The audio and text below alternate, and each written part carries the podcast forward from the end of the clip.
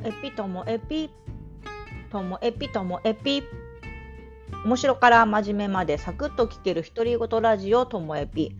もう今日明らかにともえぴともえぴの P の音外してましたよね。もうなんか正しい音程忘れちゃった。後でまたもう一度自分のトレーラーを聞かなきゃなと思いますこんにちは、お元気でしょうか。えっと、今日はですね、こう豆のお話なんです。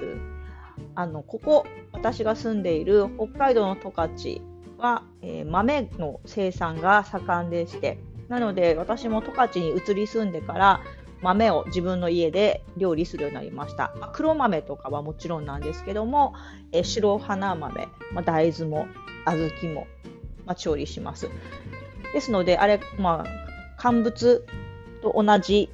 えー、部類なんで、私の中ではひじきとか高野豆腐と同じように豆もストックしてあって、まあ、いつでも使いたい時に使う。でもまあ浸す時間が必要なんで、まあ、ひじきとかだったらねすぐ戻りますけども、豆を一晩とかっていうのもありますよね。で、えー、と戻さなくていいあの小豆、あれはね割と気軽だったりするんですけども、まあそういうのもありまして、お餅が残ってるし今日はちょっと時間があるなっていう時にお汁粉を食べたいで思い立ちまして、豆を煮ることにしました。そしてあの豆のストック見たらですね、びっくりしました。小豆がないんです。私は甘いあのお汁粉をもう十分イメージしてから作業を取り掛かろうとしたので、もうショックでショックでショック で, であの買いに行こうかな、いやいやいや買いに行くわけじゃない、家にあるものでできると思って思い立ったくせに今買いに行ったらなんか負けだみたいなぐらいに思って、で何が入ってんのかなと思ったら、もう大豆と白花豆と、あとなぜかかぼちゃの種が入っててショックですよね。どう考えたって浸す時間必要ですから、大豆も白花豆も、しかも大豆は甘くは し, しませんから、いやもうショックと思って、まあ、お餅のこと一旦置いとこうと思ったんですけども、結構な量大豆があったので大豆もそろそろこれ食べなきゃなと思ったんですが、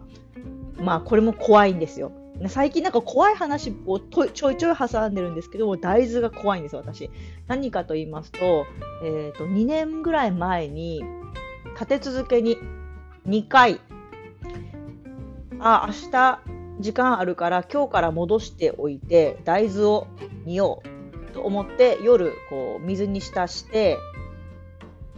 布団に入ったらにかい連続ですよ。夜中熱が出たんです体調の変化に全然気づいてなかったんですよ。にかいとも急になんかゾクゾクゾクゾク寒くなってきて、えっと、いっかいは多分さんじゅうはちどぐらいまで夜上がって、でめっちゃ汗かいて何度も着替えして、で次の日、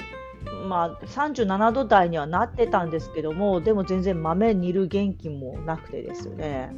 そんなことがにかい続いたので、豆をこう大豆を浸してしまったら熱が出るんじゃないかなっていうのがジンクス的なものを感じまして、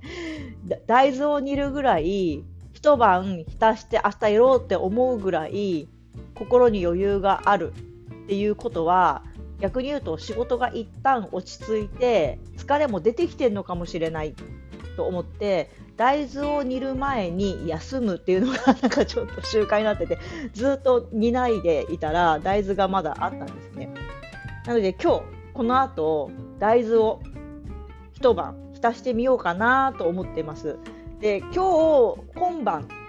熱が出なかったらもう私の勝利です。これからはもう大豆バンバン煮たいなと思います。前に農家をされている方からあの聞いた、大豆をこう塩茹でした後にめんつゆでつけておくと